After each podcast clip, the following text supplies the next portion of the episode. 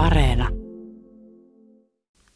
Aamun kolumnisti, tiedetoimittaja ja terveysviestinnän tutkija Ulla Järvi.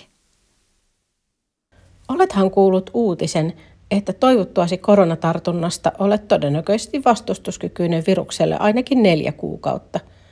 Vai kaihtaako mielessäsi sittenkin juttu, jossa kerrottiin amerikkalaisesta miehestä, joka sairastui koronaan 1,5 kuukauden kuluttua uudelleen?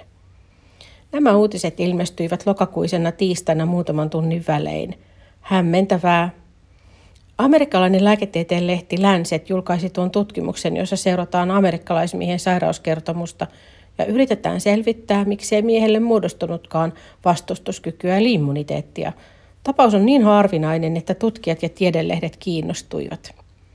4 kuukauden immuniteetistä kertova uutinen puolestaan pohjautuu suomalaiseen tutkimukseen, jossa oli mukana 129 ihmistä 39 perheestä. Heistä 64 oli sairastanut testissä havaitun koronan, useimmat kohtalaisen lievänä. 4 kuukauden kuluttua 63 koronan sairastaneelta löytyi vasta-aineita, samoin kuin 17 muulta perheenjäseneltä, jotka eivät itse edes sairastuneet.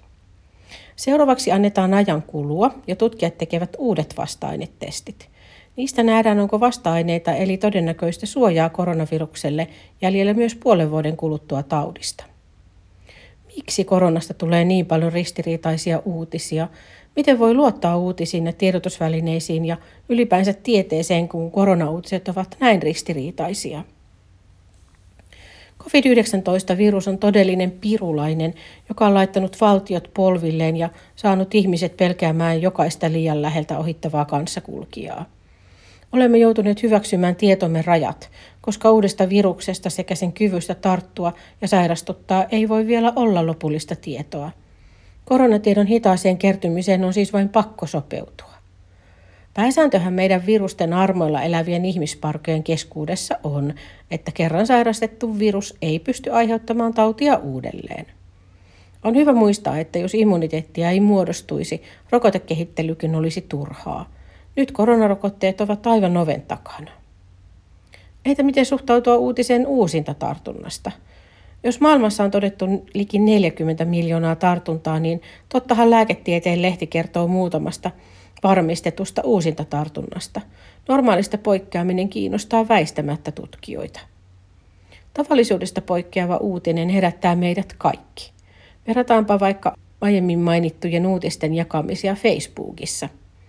Hyvää ja lohdullista uutista 4 kuukauden immuniteetista oli Ylen uutissivustolla jaettu 4. ensimmäisen päivän aikana 41 kertaa. Pelottavaa uutista amerikkalaismiehen uusintatartunnasta oli samassa ajassa jaettu 821 kertaa. Pikainen katsaus muihin tiedotusvälineisiin kertoo, etteivät kaikki lehdet edes julkaisseet juttua suomalaisesta vasta-ainetutkimuksesta. Pelko myy myös uutisissa. Toimittajat toistavat alalla tunnettua lentävää lausetta good news, no news, eli hyvät uutiset eivät ole kunnon uutisia. Yrittäessään pitää yllä myös hyviä asioita uutistarjonnassa, jotkut laatumediat ovat perustaneet erillisiä sivustoja päinvastaisille uutisille, kuten esimerkiksi brittiläisen The Guardian-lehden The Upside-osio. Miksi pelottava uutinen herättää meidät? Olen itse kuullut tälle ilmiölle varsin uskottavan selityksen evoluutiobiologilta. Luola-ihmisen hermoverkosto on viritetty reagoimaan tavallisuudesta poikkeavaan asiaan. Kun heimon yövahti on huutanut, luolassa on käärme, ihminen säpsähtää nopeaan toimintaan vaikka kesken unien. Ilmoitus käärmeen puuttumisesta ei ole todellakaan mikään uutinen. Minä ostan tämän selityksen ainakin niin kauan, kunnes tiede tarjoaa jonkun paremman.